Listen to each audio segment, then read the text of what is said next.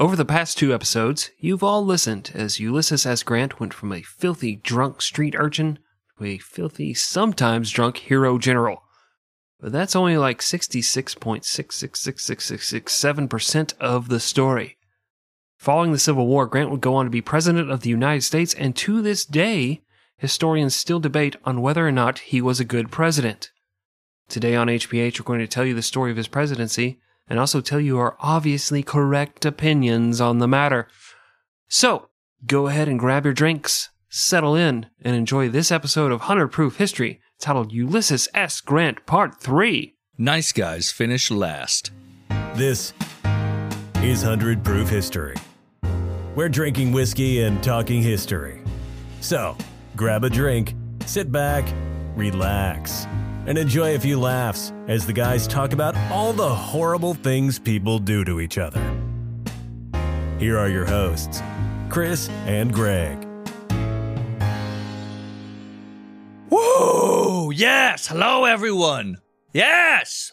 Hi. We're finishing up Grant. Yeah, yeah. It's it. This is it. We're going to do it. Ah! Can't wait. This story sucks. I mean, I'm sorry. It doesn't suck. No, it's interesting and entertaining.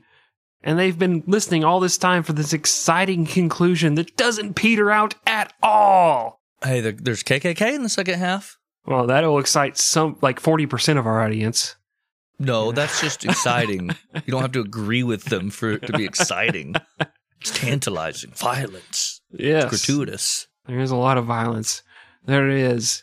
That sounds really bad. I am not at all advocating for that violence. it is like, I'm so excited that KKK's in this story. Just Finally. reading a book, Finally, and when it got there. starts to, when the book starts to kind of wane a little bit, it was a nice like uptick.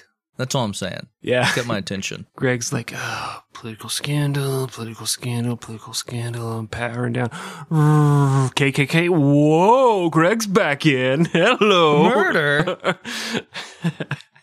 Finally, I feel some representation. No, I'm just kidding. no, obviously, we hate the KKK and denounce everything they stand for.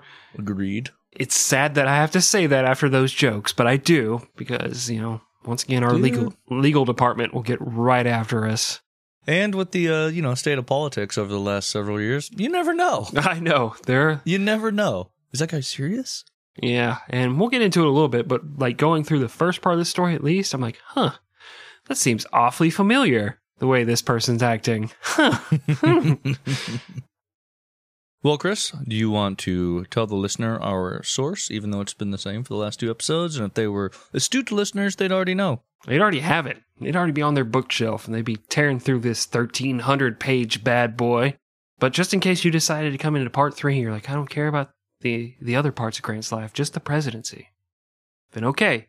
For you guys, the source is Grant by Ron Chernow. And I don't think I have anything else to say about this book. Good. Recommend it.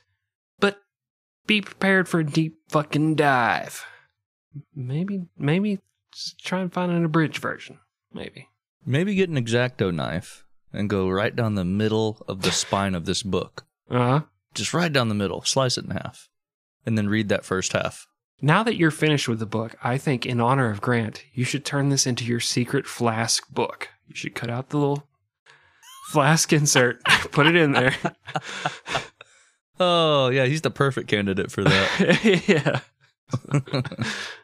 also, I just a quick note for our listeners: if you haven't subscribed to our Patreon, we have some new content on there. We're doing a new thing where we do videos and the audio version of the video, but mostly it's video of us talking about current events, and it's been a lot of fun so far. Hopefully, our patrons are enjoying it, and if not, they can fucking suck an egg. They're already paying us money, but you guys will love it. You will fucking love it. Just give me, just give me three dollars. Just all I need, baby.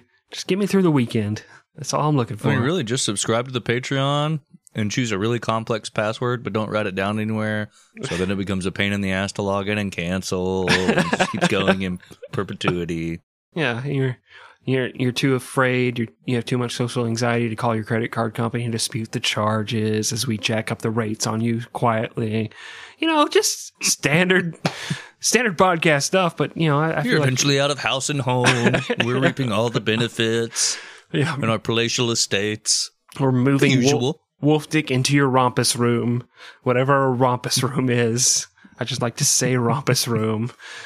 But yes, no, um, look it up. It could be good. Who knows? We sold the shit out of that one, Chris. Let's Thank you, go. thank you. All right. You ready to get into the final part of this story? God, I've been waiting for three weeks to get this shit. Uh, yeah, yeah, let's do it. It's, I'm excited. Yeah. well, the Civil War was over, and things were looking pretty great for the United States.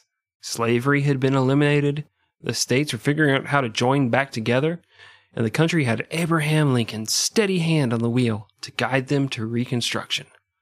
Mm. And our boy, Ulysses S. Grant, was one of Lincoln's best friends, staunchest supporters, and he was ready to lend a hand wherever he needed. You just telling you what to do, Daddy Lincoln. I trust you. Nothing bad could ever happen to us. All right, come to the show with me.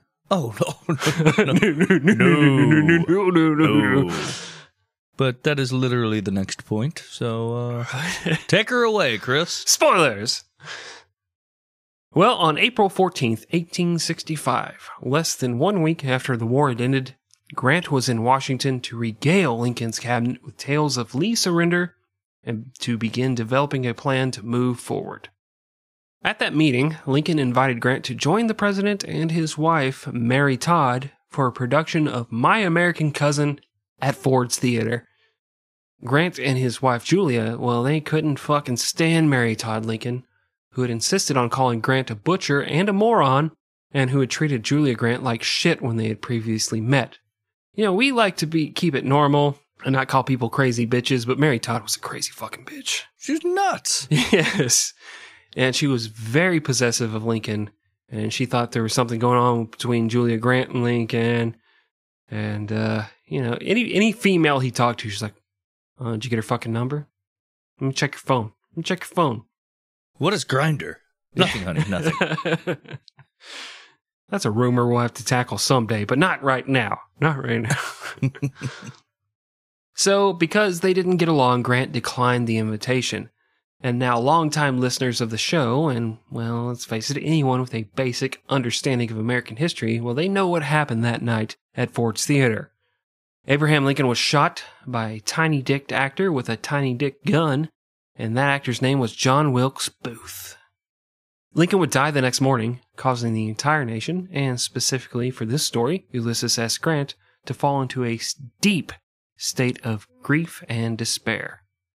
To make things worse, some dickhead racist named Andrew Johnson was now president of the United States. Boy, I knew uh, going into this that he was bad, Yeah, but I really had no idea I how didn't bad. either. Like we oh talked God. We talked about him briefly in our Robert Smalls episode way back when. You know, some of the shit things he did, but holy crap, this guy. Like, I'm beginning to think that after his presidency, that's when they decided to call Johnson's, like, that was a euphemism for penis because of this dude. just a straight up dickhead. And just a racist motherfucker. yeah. And it's so crazy because he was Lincoln's vice president, but that's how just how they did shit back then. They would pick people they think would help get the president elected, regardless mm-hmm. of their political views. So this dude who's like like Lincoln, you know, towards the end of the war is like, hey, we gotta have peace, we gotta have good reconstruction. And Johnson's like, I think we should fucking murder the shit out of anyone who's ever fought for the Confederacy. What do you guys say? Let's fucking do it, right? yeah. Well, like I said, Lincoln was a Republican, Johnson was a Democrat, which in 1865 meant he supported limited government, states' rights, and white supremacy. It's weird. It's weird that uh, that's what it was like back then. Kind of crazy. There's a flippy floppy thing that happened somewhere along the Uh, way. well, now if you ask uh, one party, they say that flip never happened. I don't know how they explain the fact that one party still flies the Confederate flags and the other don't, but uh, you know, whatever. I'm not going to get in who that knows? debate. yeah, I've never looked into it. How about that? Nothing to do with the Southern strategy, the Yeah. 60s. Shh, Not at all. shh. Didn't happen. Oh. Shut up. Oh, okay. We need that 40%. Come on, man. Come on. Johnson was such a racist, he would later be quoting as saying, And Wolf Dick, I swear to God, if you sample this for later, I will murder you. I will come over there and finish the fucking job. Quote, This is a country for white men, and by God, as long as I am president, it shall be a government for white men. End quote. Oh, I just have a bad feeling it's going to be in the intro from now on. He's got a boner back there. I'm not gonna lie. He's getting excited. He's revving up the Speak and Spell. Piece of shit. well, during the war, Grant had advocated for emancipation, black military service, and black suffrage. And for our idiot listeners, suffrage doesn't mean suffering, it means voting. The right to vote. You fucking morons. You disgust me. They're children, Chris. They're children. They should know better. God damn it. Grant's best buddy, William Tecumseh Sherman, had created an order giving 400,000 acres of Carolina and Florida coastline to freed slaves, an order Grant greatly supported. But uh, with Lincoln dead, Andrew Johnson decided to take a big old watery shit all over those ideals. And it feels like a good place to tell you that uh, I do feel like Sherman did this specifically to spite the Southerners and the people who pissed him off, like South Carolina and Georgia, for like resisting. Because going forward, Sherman's gonna be like, Reconstruction's stupid. Why do we have soldiers down here? Let's just like reunite the country and let things go back to where they were. Everything's good now. But you know, during the war, he's like, "Fuck these motherfuckers! I'm gonna burn their houses down, give it to the black people. Suck it." yeah, uh, he's an interesting dude. yeah, he's an interesting fellow indeed. yeah, and we'll have to do a show on him someday. But uh, for now, we will continue on with our coverage of Ulysses S. Grant. No. Let's just pivot. just right in the middle of this part three. They're, they're like, I've been listening for three goddamn hours to this Grant story, and I got 10 minutes into it, and they're like, oh, you know what? For the rest of this one, Sherbet. That's what this. Spoiler alert: Grant dies. no! I've I've already spoiled it before, so it's not that much of a spoiler. But, But Sherman's still alive, right? He's still ticking? yes, boy, yes, he is. You don't know that. You haven't read the book yet. You don't know. well, first, Andrew Johnson decided he would appoint all of the new Southern governors, and then elections would be held to create state legislatures in those Southern states. And of course, only white men could vote in those elections. Then, in August of 1865, he issued an order saying that Southern whites could have all of their land back, which forced the freed slaves to give up their land and work as sharecroppers. Like, uh, you know that four year war we just fought? it didn't fucking happen. Fuck you. Yeah. It's like, I'm gonna go, uh, after I get done with this, I'm just gonna go take a steaming hot, like, 1865 malaria induced piss all over Abraham Lincoln's grave. Just like that guy. He died for nothing. Dumb Yeah, motherfucker. uh, Johnson was an awful person. yes. It only gets worse. It only Yeah. gets worse. Mm-hmm. Well, Grant hated everything Johnson was doing, but he viewed himself as a military man, not a politician. So he stayed out of the politics and just did his job. And at first, that job was just going around accepting gifts and giving speeches. He was given a massive house in Philadelphia, which he had to sell so he could move to Washington. Joining him in this new home was his weak old ass father in law, the Colonel, Colonel Dent, who still hated Grant and spent all day calling everything Lincoln had done unconstitutional. Yeah, dude, fuck Colonel Dent. I hate him so much. but uh, little known fact: one of the gifts given to Grant was a fancy overcoat. Grant, who had previously sold firewood in his old army jacket because it was the only warm piece of clothing he owned, said, quote, There have been times in my life when the gift of an overcoat would have been an act of charity. No one gave it to me when I needed it. Now, when I am able to pay for all I need, such gifts are continually thrust upon me. End quote. Fucking And ingrate. you hear this time and time again, like Yeah. once you get rich, you don't pay for anything. Yeah, stupid. Fuck. It is stupid. Yeah. I won't get rich. Oh, I won't get rich. I do agree it is dumb, but did you have to say to the tailor as the guy was putting it on his back? He's like, That's a really nice jacket. Really wish you'd have given it to me fucking 10 years ago, dickhead. I'm sorry, sir. Yes, sir. Oh. he does his whole Larry David. Why why is it that when I was poor you didn't give me a jacket? But now I need I don't need I don't need the jacket, but you're giving me a jacket. You know, this guy's like, oh fuck, please leave. Please get out of here, sir. You know what? I feel like the right arm's a little longer than the left arm. Uh, no, sir. No, sir. Nope. Nope. Take a look. Take a look.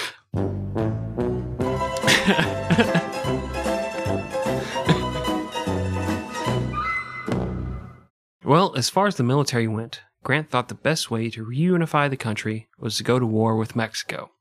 Makes sense. It was around this time that Mexico was serving as a puppet state for the French. The Mexican people wanted freedom, and Grant thought the North and the South could join forces to make it happen. Just rainbows and unicorns, guys. We got a common enemy brown people. Let's fucking do it. Andrew Johnson told him it was a stupid idea, and maybe it was, because it would have meant a broke, divided U.S. going to war with France. Probably not the best time to do that. In the end, all Grant would do is station troops on the border, you know, just in case. But the Mexican people wound up overthrowing the government themselves. During the summer of 1865, Johnson sent a general named Carl Schurz on a tour of the southern states. Schurz came back and told Johnson, you know, things are pretty shitty down there. New legislation, known as Black Codes, created laws to target freed slaves for petty offenses, and white violence against black people went pretty much unchecked and unprosecuted. Well, when Johnson had sent Schurz down there, he's like, hey man, give me a good report. And the guy came back like, everything is shit. Everything's on fire. It's terrible. You need to fix this shit. Well, Johnson didn't like that answer, so he sent Grant on a similar tour. But this time, Grant was to meet with a bunch of rich white southern men who assured him everything was just, you know, it's great. Everything's, yeah, we're clockwork, man. We're, yeah, we love this new federal government. Uh, states' rights are stupid. Uh, can't believe we did the whole slavery thing for like 200 years, right? That was stupid, right? It's great. We're doing good. Well, Grant decided to just take their word for it and return to tell Johnson the great news, and that led Johnson to believe Grant was on his side. But as word of violence continued to make its way to Grant, he sent more and more orders to his generals to use the military to keep the peace and protect everyone equally. Meanwhile, Johnson began to fight a war against Congress. It was a nerf war. Not go well. The Great Nerf War, yeah. 1865. Ken Burns is currently working on a documentary on it. And it's going to be like 18 parts, even though the thing lasted like six hours. This guy, this oh, oh fucking guy. But I can't wait to see who Morgan Freeman voices. Probably Andrew Johnson. That that'd be Over my still pick. shots of scenery. Yeah, Battles were once fought on. yeah. Old timey photos of Andrew Johnson holding the fucking Nerf sniper rifle, that thing that goes over your the little glass crosshair that goes over your eye. I think so stupid. All Nerf is stupid. If you're over 13, you're playing Nerf, please, please. Hey, fuck you. Seek. Fuck you. I forgot your wife's boyfriend gave you all those Nerf guns and darts to let you play with the neighborhood kids while he's over there. Yeah. Yeah. What a guy. That Russell. He's a he's a true Keeps mensch. my mind off things, you know. It's not healthy to dwell. That's true. That's what he said. Then he patted me on the head and said, Now off with you, boy. Go get him, champ. I said, Thanks, new daddy. Well, in March of 1866, Congress passed a law saying anyone born in the U.S. was a citizen. Well, anyone except a Native American, you know, because we didn't call them Native Americans back then. Then you'd have to call them Americans, and we didn't count them as Americans back then. But you know, that whatever, whatever. Not important to this part of the story. The fact that we persecuted the shit out of them. You know, let's let's ignore that for a while. Johnson vetoed the bill, and Congress promptly overrode his veto. Then, in June, they said, you know what, fuck, that's not a law. That's a goddamn constitutional amendment. And they made it the 14th Amendment of the Constitution of the United States. Johnson spoke out against this constitutional amendment publicly uh, and urged the southern states to just reject the shit out of it. Just, no, we ain't going to accept that. And they did, but it would still be ratified two years later in 1868. Now, Grant, uh, he still wasn't completely on his side. He didn't like the way he was treating the freed slaves. But uh, Johnson, he's like, hey, I know, I know the way to your heart, buddy. Guy who's been broke his whole life. What if I uh, up your salary, twenty grand? And what if we started calling you General? Just General, not Lieutenant, not Major, just straight up General. I like the way that sounds. And of course, Congress, they couldn't go against him because then it'd be like shitting on the guy who just won the war for the country. So it Yeah. passed. General of the Army. Yep. And he started his insurance company, incredibly low rates, teamed up with Shaq, you know, to sell insurance on uh, UHF channels that no one gets anymore. But uh, it all worked out in the end. It all worked out. Go with the general, save some time. God. Forgot about that shit. I, I hope that's national. I hope everybody gets that shit. It's not just the it's local. not just here in Texas. yeah.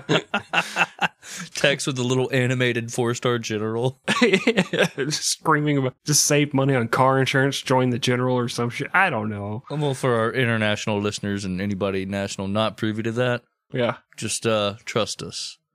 It was a funny reference. You have to take our words for it. yeah. Laugh now, please, Germans. And go. Thank you. Well, following this promotion, Johnson took Grant on a speaking tour of the North known as the Swing Around the Circle, in which Johnson hoped to sway Northerners into accepting his racist policies. The same Northerners who just fought a four year war to fight racist policies. I think this is going to go great. Uh, you know, got a good feeling about this. Well, let's find out. All right. Well, at first, Greg, it went pretty okay. But uh our boy Johnson, I'm gonna I'm gonna take that back. Your boy Johnson, No, no, no. Wolf Dick's boy Johnson. Okay, fine. No one's boy Johnson got more and more agitated that crowds called for Grant and didn't really care to hear from the president. Then, at a stop in Cleveland, hecklers made Johnson just lose his shit. He's screaming back and forth with the hecklers, and at one point, one of his supporters shouted, Hey man, maintain your dignity. To which Johnson replied, I don't care about my dignity. I'm a racist. That's just how he ended every sentence. Just a punctuation mark. Merry Christmas, Mr. Johnson. Merry Christmas to you too. I'm a racist. uh, I'm sorry, sir. you heard me. I'm a racist. Uh, yes, I did hear you. It just caught me off guard, sir. Uh, anyway, well, uh, are- you and the wife still hosting that dinner party? Yes. I'm a racist. okay, have a good day, sir. Oh, uh, thank you, and uh, you too. The weather's very nice. Uh, I, I hope to see you at the dinner party. okay, I hope to see you too. The end. I, I'm not going to say it. You expected me to say it. Just kidding. I'm a racist. That's good. Well, on future tour stops, Johnson would blame Congress for white violence against freed blacks.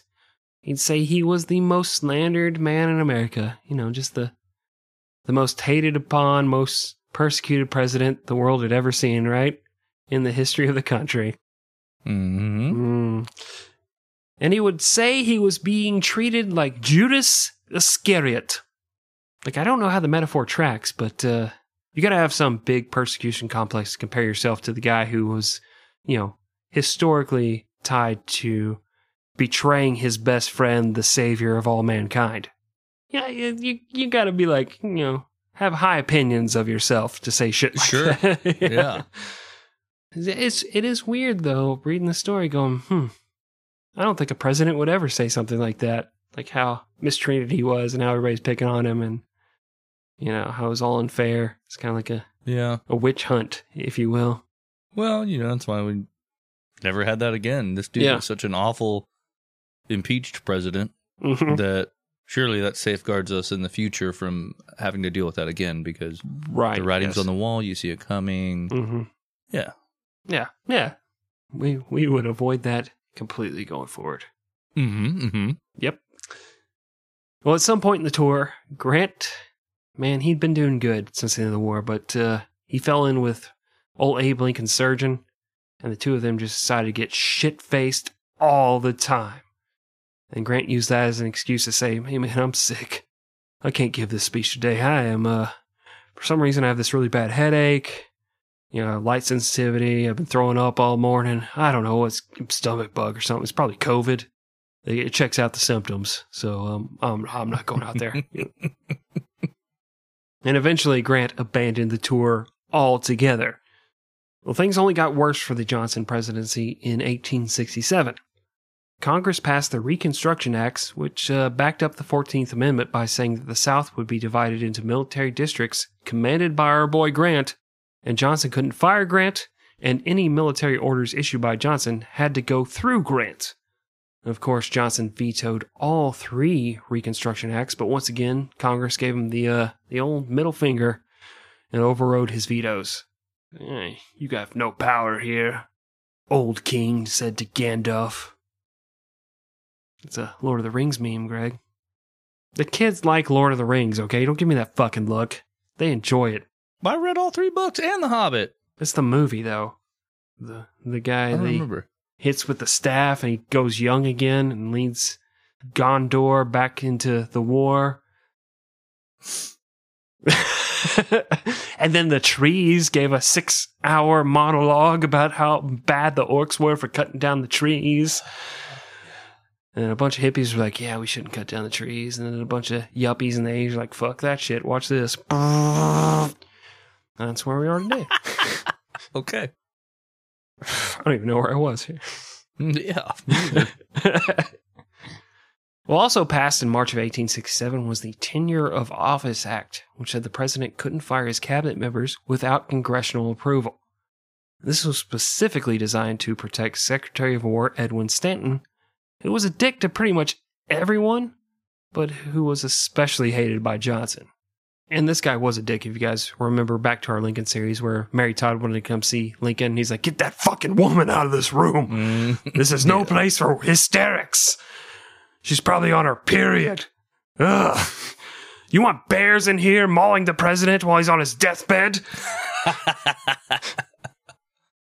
Oh, to be fair though, it was Mary Todd. Yeah, that's true. Well, at first, to get around that Tenure Office Act, Johnson hilariously sent a message to Stanton saying, quote, Public considerations of a high character constrain me to say your resignation of Secretary of War will be accepted. I'm a racist. End quote.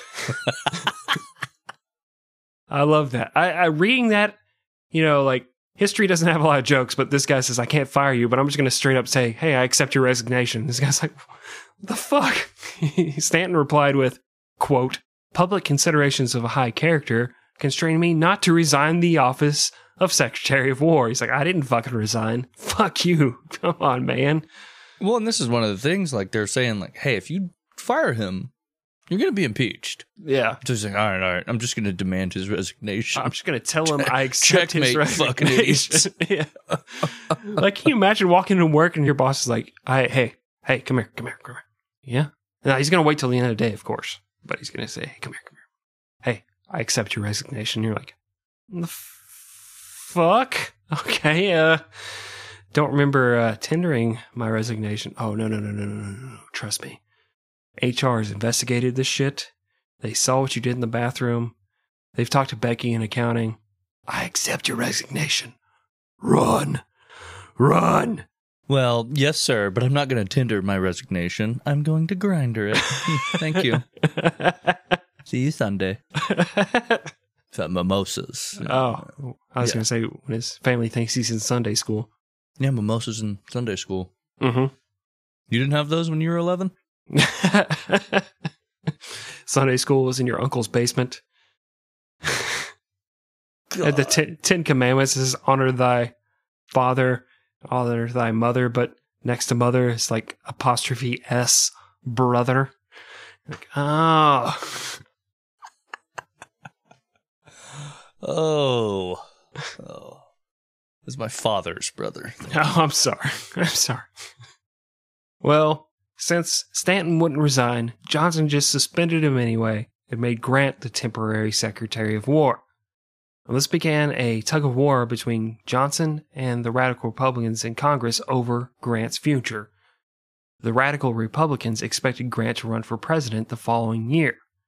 Now, Grant tried to stay neutral, but it was quickly becoming obvious to him that Johnson was a selfish, racist moron who was willing to destroy the country to serve his own thirst for power. It took him a little while. You know, Grant's a trusting guy, but after he says, I'm a racist at the end of every sentence for like, you know, a year or so, he's Grant's like, I don't know about that guy. He might be a racist. Yeah, I'm, I'm starting to think he he might be exactly what he says. Hmm.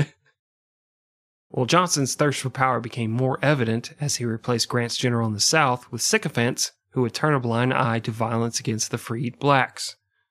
The Senate had to vote on whether or not to reinstate Edwin Stanton. Johnson told Grant that if Stanton got his job back, Grant should refuse to give up the office of Secretary of War, or he should just give it to Johnson so Johnson could give it to whoever he wanted. Then uh, Grant said, "You know what? Maybe I should read this fucking law that you're asking me to, uh, you know, violate." And then he found out he'd go to jail and pay a ten thousand dollar fine if he didn't give the job back to Stanton. Grant was like, "Okay, all right, that's it. No way, I'm going to jail for this fucking racist asshole." And he gave the keys to Stanton as soon as the Senate reinstated him. Which he wanted to do anyway. Yeah, he didn't want that Yeah, he fucking was- job. Yeah, he was just trying to like navigate this political minefield, basically, of like, man, this all seems really fucked up, and I, I don't want to be uh, culpable for any of this. Like, right. I don't want to be here. You could just tell, like, going through like the way that he was saying things is he was trying to do the right thing, and that's a common thread with Grant. Yeah. Is this dude is constantly trying to do the noble right thing. Yeah. And it's gonna Doesn't always fuck him. happen, but he tries. Yeah. Well, when Stanton returned to work, Johnson immediately fired him.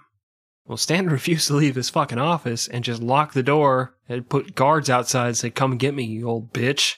You old Yeah, he'd take the key bitch. home with them every night. So like, they, it's not like they could commandeer it or anything unless they just straight broke it. what a ridiculous. This feels like a fucking sitcom. Like, I wanted to fire him, but he won't leave his office. It's like fucking mm-hmm. Milton from Office Yes. Space. We just stopped paying them. Well, for defying the law, the House of Representatives impeached Andrew Johnson. He would avoid indictment in the Senate by one singular vote, but for all intents and purposes, his political career was dead. Which this was fucked because it was by somebody in the opposite party that like just didn't want to ruffle feathers, basically. Yeah. And it's like, what, the- dude? either the dude's guilty or he's not. Yeah, it's weird how these partisan lines get drawn and people just say, you know, we're not going to look at the evidence. We're just going to do what we want to do. Yeah, that's crazy how that shit happens, you know, in this part to be history. fair, yeah. that happened a lot less then. yeah, it did. That happened a lot less until really the 1980s in the U.S. there were something like nine. Like Nixon, everybody would like he overwhelming people were voting against him. You know, so Yeah. that wasn't that long ago. No, and to be fair, I'm, I'm going to play both sides here. I mean, Bill Clinton was incredibly guilty of the shit like he got caught doing, lying to Congress about having sexual relations with that woman. But it didn't matter because they voted along party lines and he was acquitted. Yeah. Now, there were, I think, six or seven, I can't remember the exact number, of Republicans who voted not to impeach Johnson, but they were more worried about who would replace him than, you know, him staying in power for a little bit longer. So they said, right, because it." he didn't have a vice president. Right. Yeah. So it was going to be Speaker of the House. I can't remember who it was off the top of my head, but he was. I don't even fuck- think it was Speaker of the House back then. No, But I it was- remember reading it. If I actually ran a history podcast, I would remember this to be able to relate it to the listener, but I don't. But but it was somebody to where like nobody wanted that to happen. Yeah. So they're like, okay, fuck it. Johnson can stay president. Yeah. Well, it didn't matter because around the same time, the Republican Party unanimously nominated Ulysses S. Grant to run for president. And little known fact following his failed presidency, Johnson would run for both the U.S. House of Representatives and the Senate and would be beaten both times. Imagine that. An ex president can't win a seat in Congress. In 1875, the Tennessee legislature made him a U.S. Senator prompting him to say, Thank God for the vindication, end quote.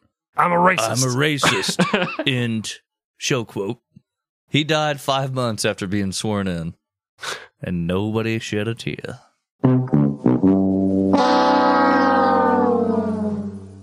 Well, Grant's friends, John Rawlins and Tecumseh Sherman, thought it was a very bad idea that he was nominated for president and that he'd make a very bad politician. But Grant saw himself as the only man who could guide the country through Reconstruction. Now, Sherman even refused to endorse him, but that was mainly because Sherman, like I said earlier, hated Reconstruction and military occupation of the South. I'm not, I can't back that up, buddy. I love you, but I can't back you up. Grant's opponent was Democrat Horatio Seymour, who had once said the Emancipation Proclamation was, quote, a proposal for the butcher of women and children for scenes of arson and murder, end quote. His running mate, Frank Blair, said as vice president he would prevent Southern whites, quote, from being driven out of the country or trodden underfoot by an inferior and semi barbarous race, end quote. I would have said barbarous, but that's fine too. Okay. Barbarous. barbarous. um, They're all barbers. It's like, we can't let those motherfucker hand cutters take over our country. I wear my ponytail loud and proud. Not a lot of Horatios these days. no. There's Horatio Sanz who's under fire for, uh, that's the guy, right? SNL? Mm-hmm. He's under fire for maybe propositioning a minor like 16, 17 years ago. That's coming out. So we're trying to cancel him. 16 or 17 years ago? Yeah, it's been a Was while. Was he also a minor? No. I mean, Am I dude's going to be under fire one day? no, that dude's like 50 something, man. Okay. He's one of those guys like Tim Meadows who never makes it off of Saturday Night Live. You're like, oh, okay. And Horatio Sanz. You're like, okay, all right. Big fucking surprise there. Okay. Well, back in those days, most candidates didn't campaign, and you would know that if you listen to our show on James Garfield. Just saying. So, Grant went to his beach house in New Jersey and just hung out while old Horatio Sanz Seymour campaigned. To drum up support, the Democrats wrote a song parodying Grant's reputation for drinking with words that went, I am Captain Grant of the Black Marines, the stupidest man that ever was seen. I smoke my weed and drink my gin, paying with the people's tin. Well, it was just bullshit because he drank whiskey. Get your facts straight, you fucking assholes. I didn't know they called marijuana weed. Yeah, I don't then. know. I don't know what they're talking about back then. I don't know if you're being sarcastic or not. I don't know. I'm an idiot. well, listener, it might surprise you to know that even in 1868, it turned out that being completely silent was a much more effective campaign strategy than being an openly racist dickhead. In November of 1868, Grant won the Electoral College vote in a landslide, 214 to 80. Seemingly against all odds, in just eight years, Grant had gone from a dude who had been working as a store clerk in a tannery and drifting aimlessly through life to the President of the United States of America. But you know what? This ain't Hollywood. It's a history podcast and we get fucking real. Oh! Yeah! So, what might seem like a happy ending was just a happy middle, which would lead to a somewhat disappointing and tear filled climax. And Greg is going to tell you all about that after this break. Oh, I can't fucking wait. Let's do it. No! Almost there. Break music, go!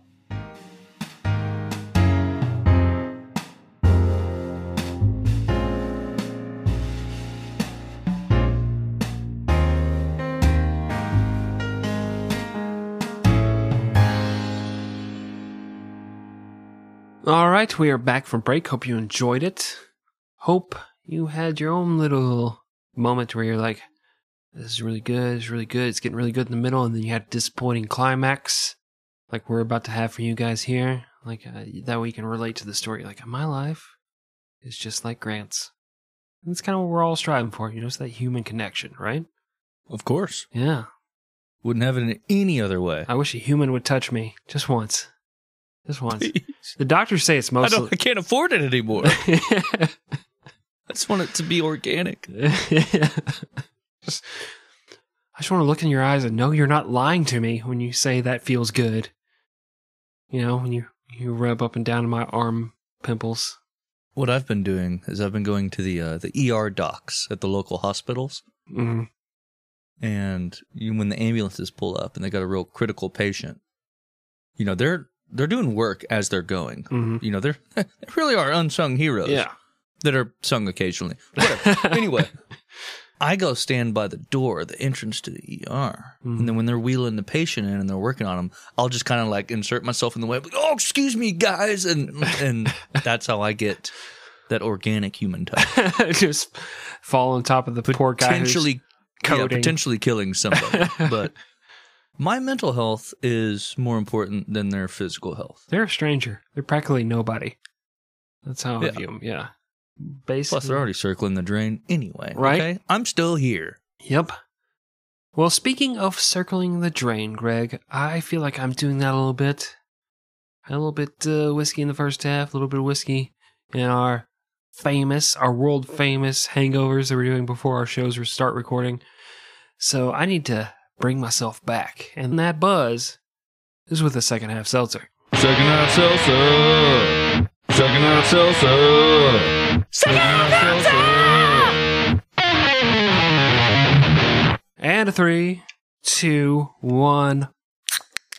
Ugh. I sprayed on my Plus, neck it's a little. clear. Ugh, got on my neck. Oh no! He knows to aim for the face. That's where the money shot is. It got on my thick tits. Oh no! uh, today, Greg, if our Instagram followers are paying attention, they already know that I'm memeing it up with the fall collection of seltzers from Bud Light. So I'm having now the toasted marshmallow seltzer after I had the delicious what? pumpkin spice seltzer. Wow. It has zero sugar, but I still feel like I'm gonna get diabetes drinking this shit. So, well, do you want to tell the people the conclusion to this exciting, enthralling political story? No, I want to watch football that's on right now, but this is my job, so I have to do it. Okay. Look, do you want entertainment or the truth? Probably entertainment, but fuck you. they you. want to be lied to. They want to. this is going to be exciting stuff. Political intrigue. Here it comes. See, that's how you do it. You just lie to them. Following the election, Grant pretty much immediately began making rookie political mistakes. He decided to pick his cabinet on his own and not really ask for anyone's opinion or, like, I don't know, hold interviews or open auditions or anything, like something. Right. Fuck. During the days of the spoils system, where the winning party got to pick all their buddies for jobs, this pissed a whole lot of people off. One of his most important choices was what job to give his former military chief of staff, John Rawlins, who had served as Grant's biggest advisor and also had the job of kicking Grant square in the balls anytime Grant thought about drinking. Also invented the baseball glove. People don't know that. I think that's Rawlings. Oh G. shit! The G always wore off on the signature where the ball hit, so I, I just thought it was Rawlins. My bad. That's a fake story. That is such a fake story. it's true, hundred percent true. You've never played a sport in your entire life. Well, Well, by this point, Rawlins had a pretty bad case of tuberculosis, or uh, consumption, if you will, mm-hmm. in the old time of days, uh, which prompted Grant to assign Rawlins as the military commander of Arizona. And Rawlins wasn't happy about that. He said, After all the shit I've done for you, you better make me the fucking Secretary of War, which is the modern day Secretary of Defense. I'm not a racist. End quote. Different guy. Yeah. So you had to say I'm not a racist. That's you had to clarify back in the day. Everybody needed to know Oh. your stance. Oh, everybody said that. yes. Well, uh, Grant agreed with Rawlins' proposal. You know, the, he had only put him there in the first case because he was concerned for his health. Right. So when Rawlins came back and he's like, "What the fuck, dude? No, I want to be Secretary of War." He's like, "Yeah, I was only trying to protect you." Okay. Hope this works out for you, buddy. Rawlins was a good choice because he always had Grant's best interests in mind.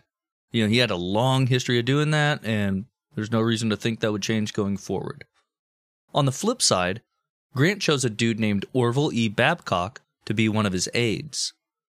Babcock had fought for the Union at the Wilderness and at Petersburg, and Grant loved him. In fact, Babcock opened Grant's mail and replied as if he were Grant. Grant's trust in this dude would cause some serious problems down the road, but we'll get to that a little later on. Babcock, get in my office. Yes, sir. What seems to be the problem? You've been handling my correspondence, is that correct? Well, yes, sir. Uh, you asked me to do so.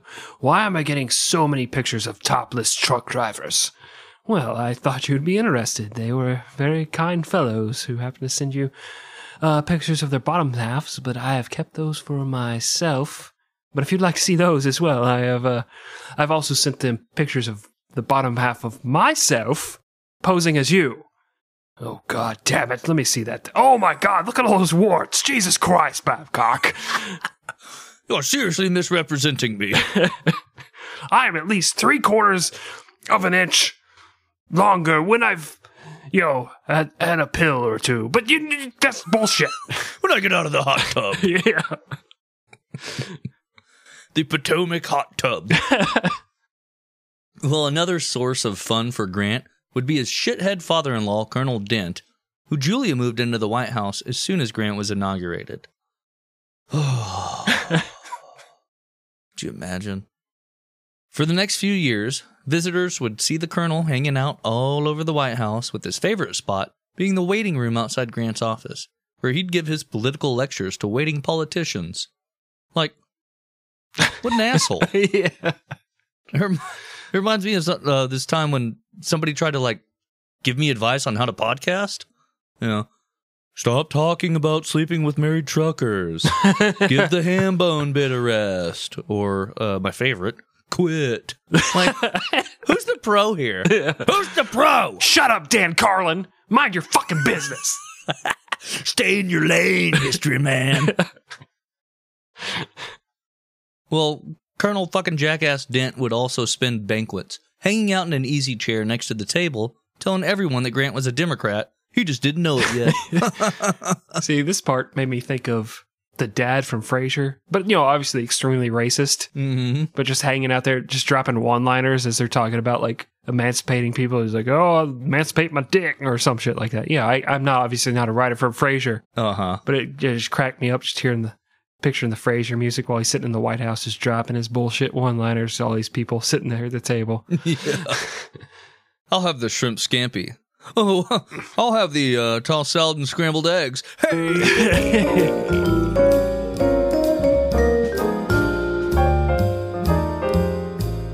In addition to taking in the colonel, Grant gave a lot of cush jobs to his siblings and to his in laws.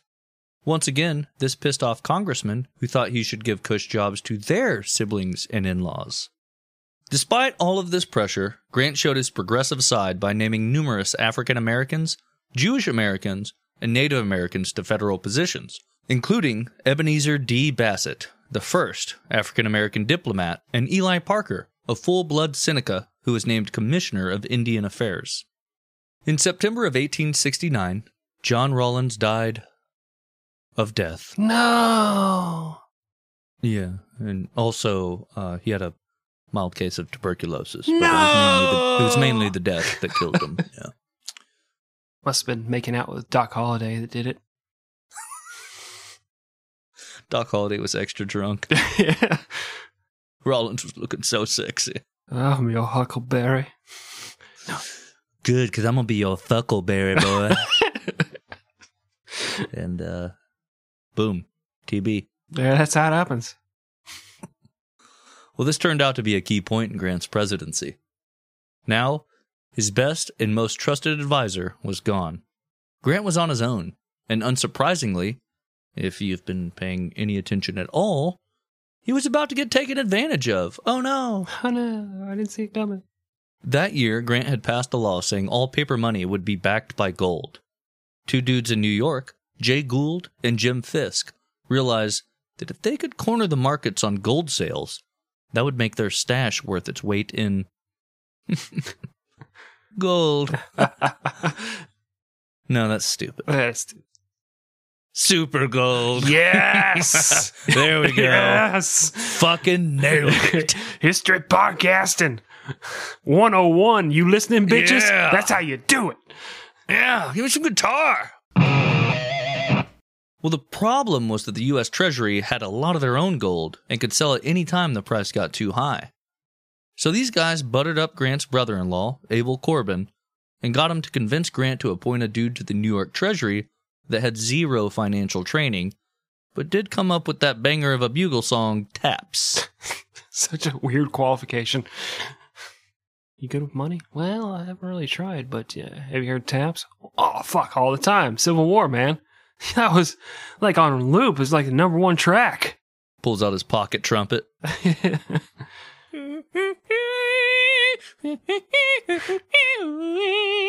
He's like, "Eh, I mean, it's in the wrong key. It's a pocket trumpet, but you see what I'm saying, right? Yeah, dude, you got the job. You're hired. Fucking A. I don't care. Don't Doubling care. the salary. I can't. I can't say no to this guy. Are you kidding me? This guy.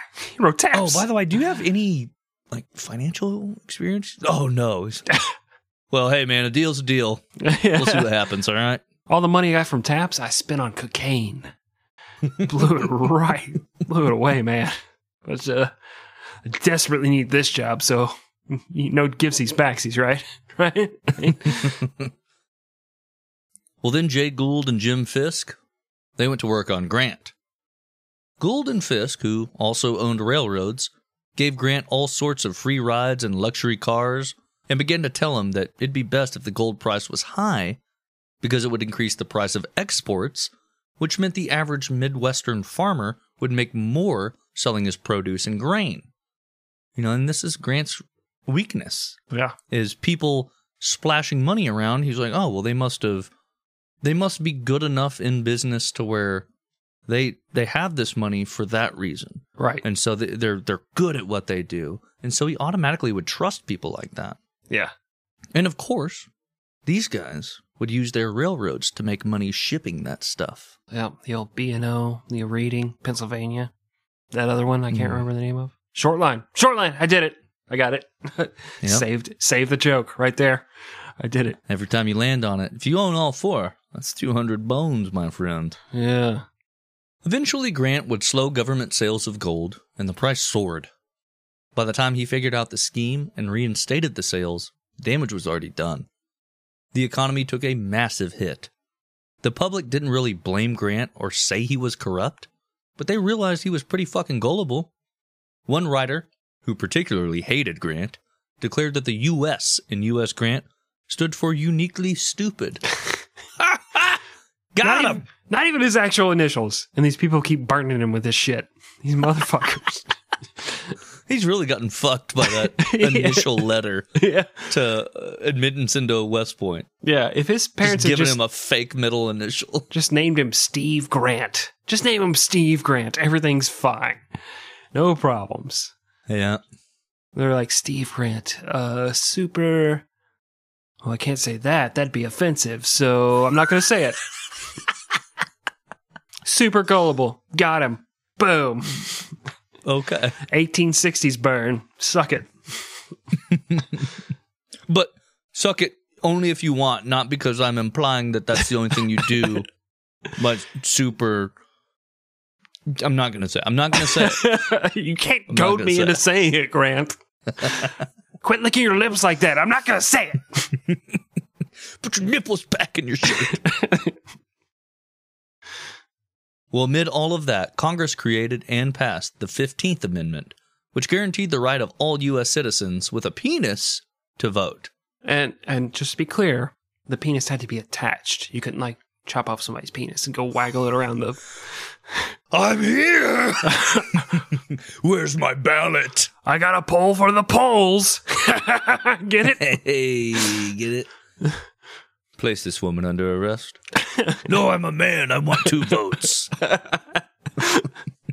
But then it's Greg, and he pulls down his pants and he has the strap on over his penis. Three votes.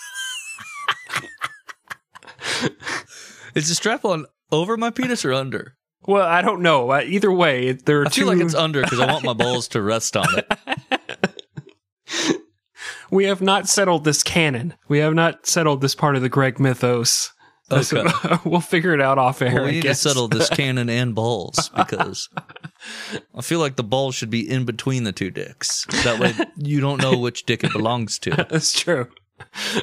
The Greg sized one or the big purple dragon one. Yeah, with the balls on top. They give you an upside down dick, Chris. You don't know. It's a medical condition. this is the dumbest fucking podcast. yes, it is. Well, the 15th Amendment was obviously a big deal and something Grant had supported, but it was also going to cause him a lot of headaches. White Southerners were going to do everything they could, particularly the extreme use of violence, to keep freed blacks from voting. That meant Grant would have to keep troops in the South. Also, slaves had only counted as three fifths of a person. Now they were full citizens, which meant Southern states got more representatives in Congress and more electoral votes. It's a big deal. Yeah, but oh, black man vote, no boo. Yeah. It's like, but you're actually getting more representation. Yeah. It's, uh, you know, There's no reasoning with uh, racists, though, right? there's not. Absolutely not. If you don't believe me, come to Thanksgiving. You, me, we'll all sit down and have a conversation with my uncle. He'll be like, Washington football team. all right. Go woke, go broke, am I right? Oh, one of those guys, huh? yeah. Still, overall, it was viewed as a civil rights victory, which meant Grant should have been in the good graces of a radical Republican like Massachusetts Senator Charles Sumner. But he was pissy that Grant didn't make him Secretary of State. So he did everything he could to slander Grant and shoot down every single one of his ideas. Yeah. I get tired of this. Reading this story, it, it just drove it home even more. I get tired of the when you go back to old days when men were men, your feelings didn't matter. These bitches got upset over everything and held the biggest fucking grudges forever. Yes. Yes, they did. Oh my god. Well, the big idea that Grant had was the annexation of Santo Domingo, which is the modern day Dominican Republic. He had been working on it since he was inaugurated, and Sumner, who was the head of the Foreign Relations Committee, said he'd back Grant if Grant made one of his buddies the foreign minister to England. Grant agreed, and then Sumner shouted, Psych! which legally allowed him to vote against the annexation. Uh, Grant didn't know that. Rookie move, man. Didn't know that. Mhm. Grant didn't give up. He sent a three man committee of dudes who were against the idea down to the Dominican to see if it would work. And they all came back and said, Hey, rum, beaches, Latin beaches. I mean, I mean Latin women. Let's do this thing. Get it? Beaches. I get it. Thank you, Greg. Sumner launched into a four hour tirade against the idea, and it was just chock full of racism, which should have been evident when all of his supporters turned out to be former Confederates. Grant would wind up firing Sumner's London buddy, and, a little while later, he would get Sumner kicked off the Foreign Committee. Yeah. This guy who had been so like abolitionist, you know, the North shall win, fuck the South, all of a sudden he's like, oh yeah, all these people live on an island, they're all brown and lazy. We need to, no way we're gonna let them be Americans. And all the other, you know, the racists from the South are like, yeah, that's, that's what we've been saying for all this time, man. All right, high five. Dude, and that reading this story, I've always been a big Tecumseh Sherman fan. I was too until re- I read this story. Yeah, he's fucking pretty racist asshole yeah, too. Yeah. It's just like, oh man, you're so fucking cool. You were like me, like you'd go on long sabbaticals of drunkenness. Can that be called a sabbatical, or is is that called a bender? Either but way. you, you know, and then you just fucking like, you're losing your mind, and then all of a sudden you're just like, no, I'm really good at this thing, and then I get back to fantasy football, and you know, I win the championship and shit. But then this is where Tecumseh and me diverge. okay, good. Thank he you for calls all of his uh, league mates the N word, Yeah, and I don't. yeah. I, ju- I call them a lot of bad things, but that's a bridge too far for me. Yes. Not for Tecumseh. Soft A only for Greg. That's you know. Come on. Jesus. Not even funny to joke about. Kind of funny. kind of funny.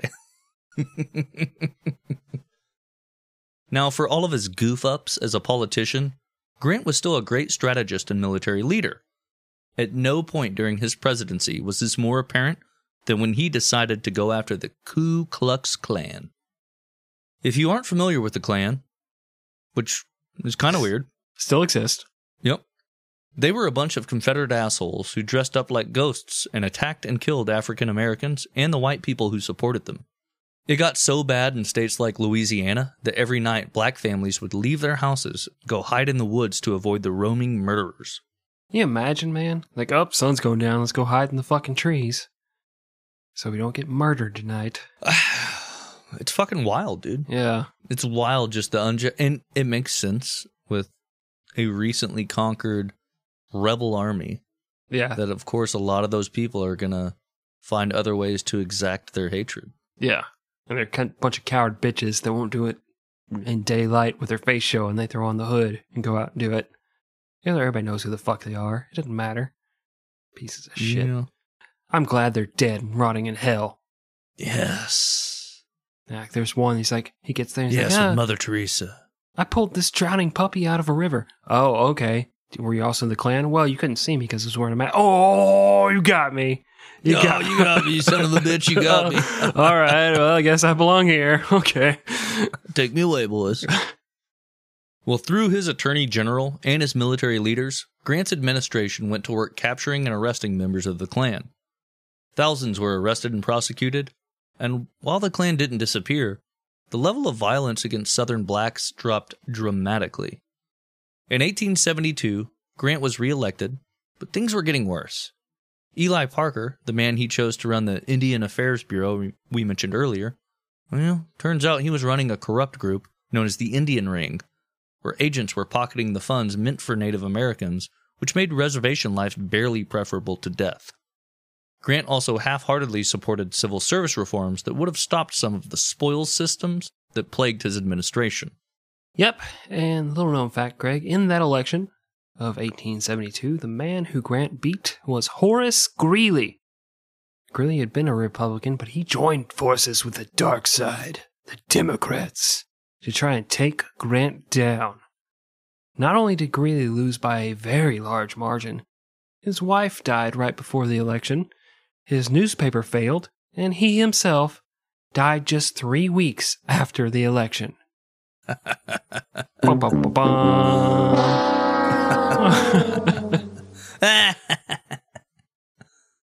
like, what if he had won, though? Because that was before the Electoral College voted. Like, he dies in those three week after the election. Like, oh, president's dead, so I guess it goes to the guy who's running as vice president, maybe? I mean, if my aunt had a dick, she'd be my uncle. If she also took a penchant for naked Greco Roman wrestling in the basement, then she'd be my uncle. You know, it's more if- of a mindset thing than anything. Yeah, yeah. Yeah. The first year of Grant's second term sucked fucking butthole. There was a crash on Wall Street and a recession so big that for the next 56 years, it was known as the Great Depression. Like, until an even greater depression came along. Couldn't call it Great Depression 2. You know, Suicide Great Boogaloo. Depression 2. Economy strikes back. His Treasury Secretary had to resign because he hired a tax collector that extorted companies by lying and saying they owed back taxes. His dad, Jesse, who had been a frustrating mix of a proud, doting father and a jackass looking to capitalize on his son's name, died, just like everybody in this story, of death. Mm-hmm. On the plus side, his father in law, the colonel, also died of death in his White House easy chair. Yes, we did Thank it. goodness. We did it. Ladies and gentlemen, we got him. We got him. In 1874, Democrats took more seats in Congress and more gubernatorial spots around the country. In the North, the Republicans became bored with civil rights and began to focus on big business. All of this led to less military intervention in the South, which in turn led to more violence against black citizens. Grant still lobbied for civil rights, though, and passed a law banning segregation in schools, The law passed, but unfortunately would later be declared unconstitutional by the Supreme Court. Well, do y'all remember that guy, Orville Babcock, we mentioned earlier? Turns out this whole time he had been aiding a group known as the Whiskey Ring, which had been bribing. Che- Greg's been aiding the whiskey ring. which had been bribing Treasury officials to avoid paying whiskey taxes. These motherfuckers. All taxation is theft, especially whiskey taxation. Fuck you, George Washington. Fight me. I wish I could go back in time and join that whiskey rebellion. Yeah, I bet you won't amass a 13,000 man army marching into my city. Yeah, I bet you fucking won't, you old bitch. Knock out your fake ass teeth. Yeah, what you gonna do about that? I'll insult your coat, you'll be all upset. Ron Chernow will be like, oh, I got it so upset you went back home and started buying new coats with new buttons. And you just cry on your fucking buttons all day. Yeah, that's right. Fuck you, George Washington, father of our country. Got him. Got him. Ron Chernow does talk excessively about the orders of coats for George he Washington. does. But also, uh, I think he would whoop your ass like he did in our episode on the, Whiskey, Whiskey Rebellion. Oh yeah. As soon as he showed up at the army, I'd be one of the guys like, "Oh, where do I sign, Sam? I, I don't want to fight anybody. Where, right here." Well, I, I was just LARPing. What the fuck? I didn't realize. Oh, The- oops. yeah. I saw a crowd just kind of wandered in, man. I, I didn't know what was happening. I thought it was a new Avengers movie. Well, this Babcock guy had received kickbacks to turn a blind eye. Grant's Treasury Secretary discovered it and began to prosecute the offenders. Grant absolutely refused to believe that his best buddy Babcock could do something illegal and defended him publicly and privately. Only when Babcock was indicted did Grant finally accept that maybe his buddy was an asshole. Yeah, this was actually Grant's biggest failing as a president. Is he just trusted everyone? It's his biggest failing as a person. He just trusted everyone, and if you were his friend, he trusted you to the very fucking end. Like he would not give up on you as a person. So a lot of people burned him just doing this. He was just too naive, I guess, gullible, whatever you want to call it. He was just too trusting. Both, yeah, yeah. yeah. For sure. That was certainly his biggest failing was like once he liked you, he couldn't imagine you to be a bad person. Yeah. or to be capable of doing something bad, which that says a lot positively about somebody that he had that kind of view. Yeah. Like that's a positive thing. It's not like me. I'm very misanthropic. I hate all people, even when they do nice things. I'm like, What's your To what end? to what end? So you know, in one sense, he's the opposite of that, Mhm. but he gets burned over and over on the shit. Whole fucking life. We're not even done with him getting burned. If he if it wasn't for war, where he was in control and he had he could give the orders and everybody just had to listen to him, dude. Just so many times he got fucked over. Definitely. Well, in 1876 came another black eye for the Grant presidency in the form of General George Armstrong Dum Dum Custer. If you want to hear the story of Custer's last stand, be sure to check out episode 48, focusing on the Battle of the Little Bighorn. It's a good one. It's a pretty good one. It's a pretty good one. Most of our shows are shit, but that one's pretty great. It stands out as just being slightly above. It, I would put it in the category of mediocre, even. Maybe. Ooh, let's let the listener decide. No, we tell them what they think. well, Grant thought Custer had been an idiot, but overall, Custer's attack showed Grant's actual view on Native Americans. He wanted them to move to the reservations and accept Christianity and abandon their heritage. And if they refused, he meant to force them. And if they dared to resist white people, he took that as a declaration of war. Not so progressive now, are we, Ulysses S. Grant? Hmm. When the 1876 elections came around, there was some thought that Grant would seek another nomination, but he quickly squashed that. He was tired of being president, and the people were tired of the constant scandals that plagued his administration. Grant himself had never actually done anything that would be considered unethical. He just made really bad choices in friends and trusted them, like we said, to a fault. Still, he'd improved the economy, avoided war, and had worked tirelessly to create and protect the civil rights of African Americans. Overall, his presidency is the expected result of taking a good man with zero experience and throwing him to the wolves of politics. And that's the thing that drives me crazy every time. He's like, oh, vote for that guy. He's not a politician. Well, he's going to get fucking steamrolled. He's either going to make some terrible fucking decisions or he's going to get steamrolled by people who've been doing this for a long time. Because I would consider myself very similar to Grant in the fact you put me in the presidency, I'd be like trying to do the right thing, trying to make a good thing, and someone else is just like, here's what you should do. I'm like, I don't know. Like, It sounds good to me. Oh, Yeah. dude, I would be fucking pilfering. Like, what do you mean? I only get like two hundred and fifty thousand dollars a year salary? Oh no, I'm making this worth my fucking wow.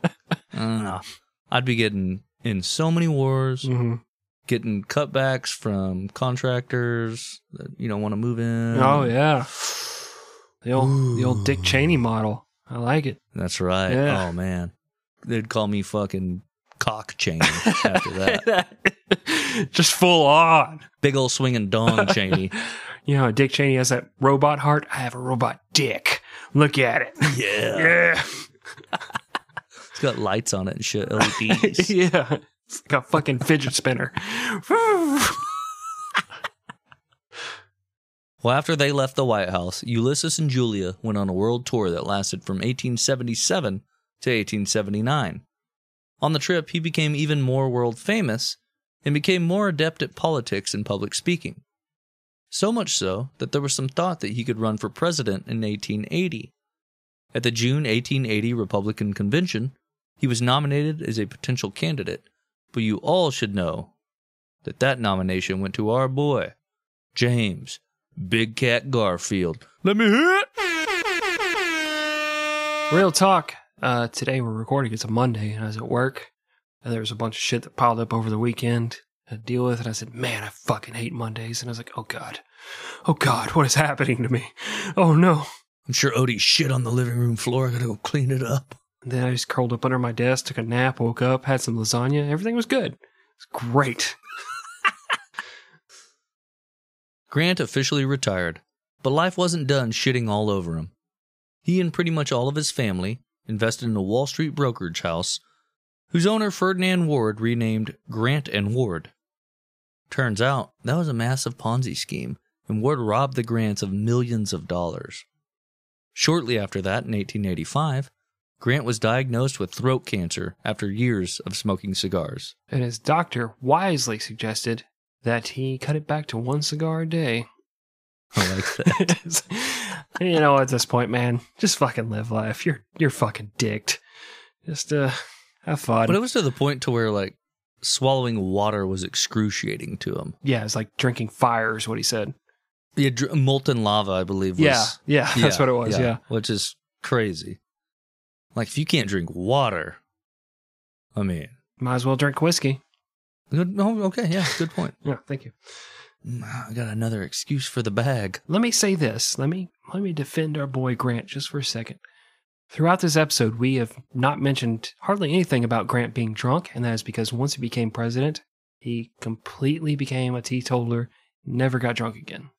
So props to him for that. And then the cigars killed the shit out of him because that's what he replaced it with. Yeah, good job not drinking. Yeah, quitter. I want an absolute drunk president.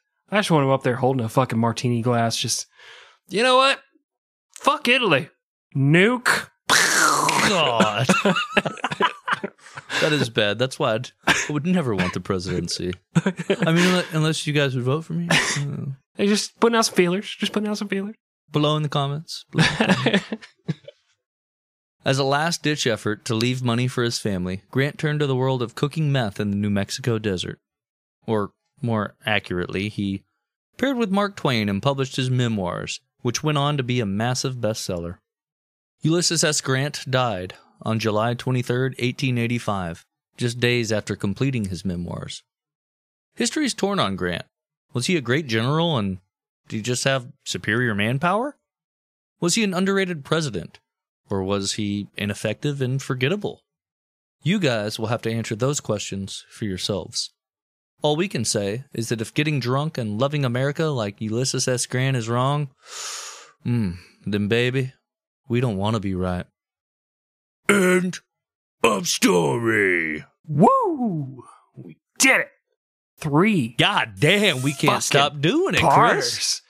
Oh my god! You know what? oh, I'm I getting a boner for myself. We already have the next show lined up, but what if we dove into the 1300 page Ron Chernow book on Alexander uh, Hamilton? When we do that, let's do that next. I'm out. Okay, fuck it. I'm yeah, out. me too. I, I can't handle it right now. Maybe next time we come back from a break and I have time to, Yeah. to discuss how many buttons Hamilton had on his coat. Hmm. But hope you guys enjoyed it. Hope you learned a whole lot about Grant. I know I did researching it. Very interesting story, very interesting dude. Kind of a forgotten dude once he gets outside of the Civil War, and I think there's more to that story. So I hope you enjoyed it. Yeah, not not something I um I didn't know about him Yeah. a lot outside of a few battles specifically Yeah. in the Civil War. So this was a definitely a learning experience for me. Yep. And he hated it. He'll never learn anything again, but that's okay. You guys can by listening to us. But we have a little bit more to tell you, a little bit more learning for you guys to do. And that comes in the form of a little thing we like to call Fast Facts. Fast Fact number one. During a meeting with Frederick Douglass and four other black leaders, Andrew Johnson went on a bizarre rant where he said he owned slaves but never sold one, so that made him cool. He then said civil rights, specifically the right to vote, would just lead to former slaves and their former masters conspiring to keep the poor white Southerners in slavery. And he ended it with saying, I'm a racist. And that was just more evidence of how Johnson was a tone deaf, racist piece of shit. Fast fact number two. Front and center at Grant's inauguration was his father, Jesse Grant. His mother, Hannah Grant, refused to attend because the Dent family would be there, and she didn't want to be gawked at by the crowd. By the time she died, she had hardly ever visited the White House and never really seemed to give a shit about her son's accomplishments. Shout out to my mom. Hi, Dad. Fast fact number three. For all of his progressive ideals, Grant still thought women's suffrage was kind of a joke. That didn't stop famous suffragette Susan B. Anthony from illegally voting for him in 1872. She and the five male registrars that allowed her to vote were arrested and found guilty of voter fraud. Grant pardon the men. Fast fact number four. Just before his death, the country found out Grant was broke. Donations flooded in, including $150,000 from rail magnate Cornelius Vanderbilt and a pension from the U.S. government. Just like when he was young and poor, Grant insisted on paying back his debts and gave his house and Civil War medals to Vanderbilt, one of the richest men in the U.S. Vanderbilt accepted, but insisted the Grant stay in the house, and he donated the medals to the federal government. But as soon as you're dead, I'm selling all that shit. I mean, that's that's the rich way to do things. Like, Mustache okay, twirl. okay, I'll take it back, so I own it. You stay there for free until you die here in about mm, oh, a year and a half. the medals, uh, they're worthless. I'll donate those.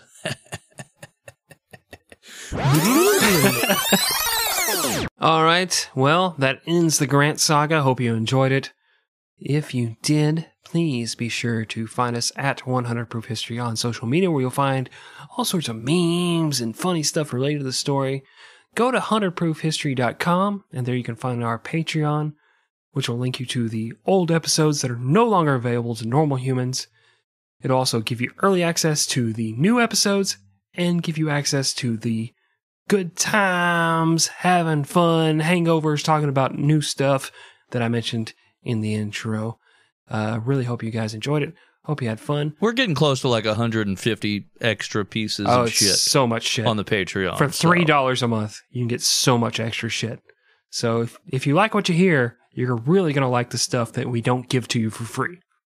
That's If you don't like what you hear, just know that I'm e- everything that you want in a person, like you want yourself to be. I am that person. I'm good in all of those ways. I agree with all of your opinions, mm-hmm. not with the other opinions. Oh, those are bad opinions.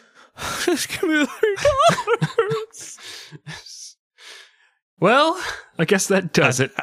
I like it. but for me, your sexy host, Chris, your editor, producer, just you know, probably the hottest guy who ever wore a gimp suit, Wolf Dick. Uh, Dan, Dan, the intro man, all the rest. We thank you for listening. Main host Gregory, do you have anything else to say to these humans listening with their ear holes? I don't know about you guys. I'm a fan of sailboats. What's everybody's opinions on sail? All right, bye. This is a country for white men. End of a sentence before the next one. Greg is a genius podcaster and fantasy football player, although that's not evident yet on either count. The results don't back him up on either count. It's important to be confident. you sing that song in bed with your wife, like, I'm gonna get a boner now. Now. Even though it doesn't happen, I probably can right now. now. Now. Honey, sing with me.